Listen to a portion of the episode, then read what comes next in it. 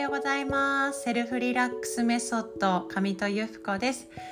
さて4月20日になりました。皆さんいかがお過ごしでしょうか、えー、昨夜はね、えー、初めてですかね。夜の、えー、安眠瞑想みたいなことをしてみましたけれどもあこれもいいかもしれないと思ってですねあのお届けしていくかもしれません。で昨日ちょっと講座をねさせていただいてたんですけど講座生さんがですね最後の瞑想の時、まあ、私もちょっとこうメッセージというかねあの降りてきたお言葉をお渡ししてたんですけれどもあのすごくねあのもうなんか一瞬寝ちゃってましたっていう感じで座った状態での、えー、瞑想だったのにもかかわらずそういうふうに言ってくださったんですよね。であやっぱり私の声って多分眠くなるお休みが必要な方には眠くなる瞑想なんだと思うんですよ。ねだからそれって自然なことなので、あそれはもしお役に立てるのであれば、皆さんがね、なんか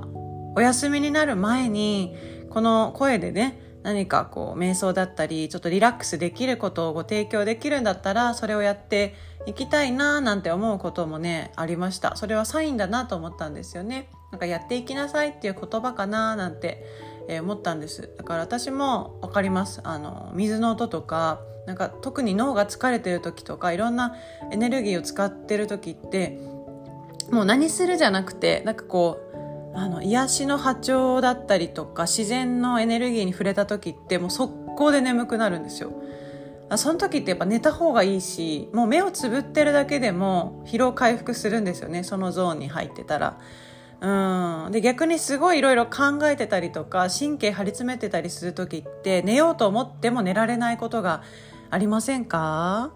ありませんか？私も、まあ、そういうことってあります。なので脳のなんかスイッチがこう妙に入ってしまってねなんか頭だけぐるぐるこう働いて体はこう置いてきぼりででもなんか眠れない。それは神経がねちょっと緊張してるからっていうようなことって、まあ、あると思うんですけどもなんか体のね五感を使ってこうやって声を聞いていただくとかあとは水の音をね聞いていくとか何かこう自然の近くに行くっていうのは、まあ、全身通してそういったこうなんでしょうね、まあ、自然のエネルギーはい、浄化のエネルギーにつながっていくことなのでなんかもう考えなくてもいいやってなると思うんですよね大自然の場所に行ったりすると。はい、で昨日私も夫と阿蘇のまあ大きなですねカルデラの一つ、まあ、カルデラあそこは火山火山口かな？火山口かな？うん千畳敷に行ってですね、えー、ゆっくり過ごしたんですけれどもやっぱりねなんかそういう開けた場所もう圧倒的自然の中に行くと小さなことってどうでもよくなるんですよね。うん。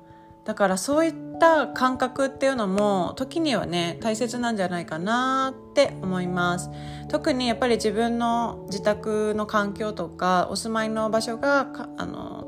なんだろう都会だったり人工的なものがね周りに多いっていう時はね自分から何か自然のものを受け取りに行く必要があったりとかあの逆に何か自然のものを身近に置いていったりとかですねそれだけでも全然違うと思うんですよね。ぜひあのそういったえー、ものを取り入れていただいてお花を飾るとか、えー、観葉植物をね一つでも二つでもいい育ててみるとか、えーまあ、日の光を浴びるとか、まあ、皆さんに平等にねこう自然の力っていうのは、えーまあ、受け取ろうと思えば受けられるものですので、まあ、ぜひねご自身の体調管理だったりこうエネルギー管理っていうんでしょうか。はい、4月はやっぱり揺らぎやすい時期だと思います。もう終わりかけてきてますけれども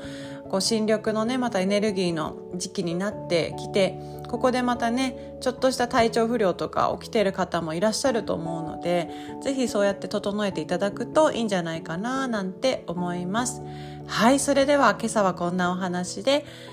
終わらせていただきますね。素敵な一日をお過ごしください。笑顔を忘れずに。それではまたね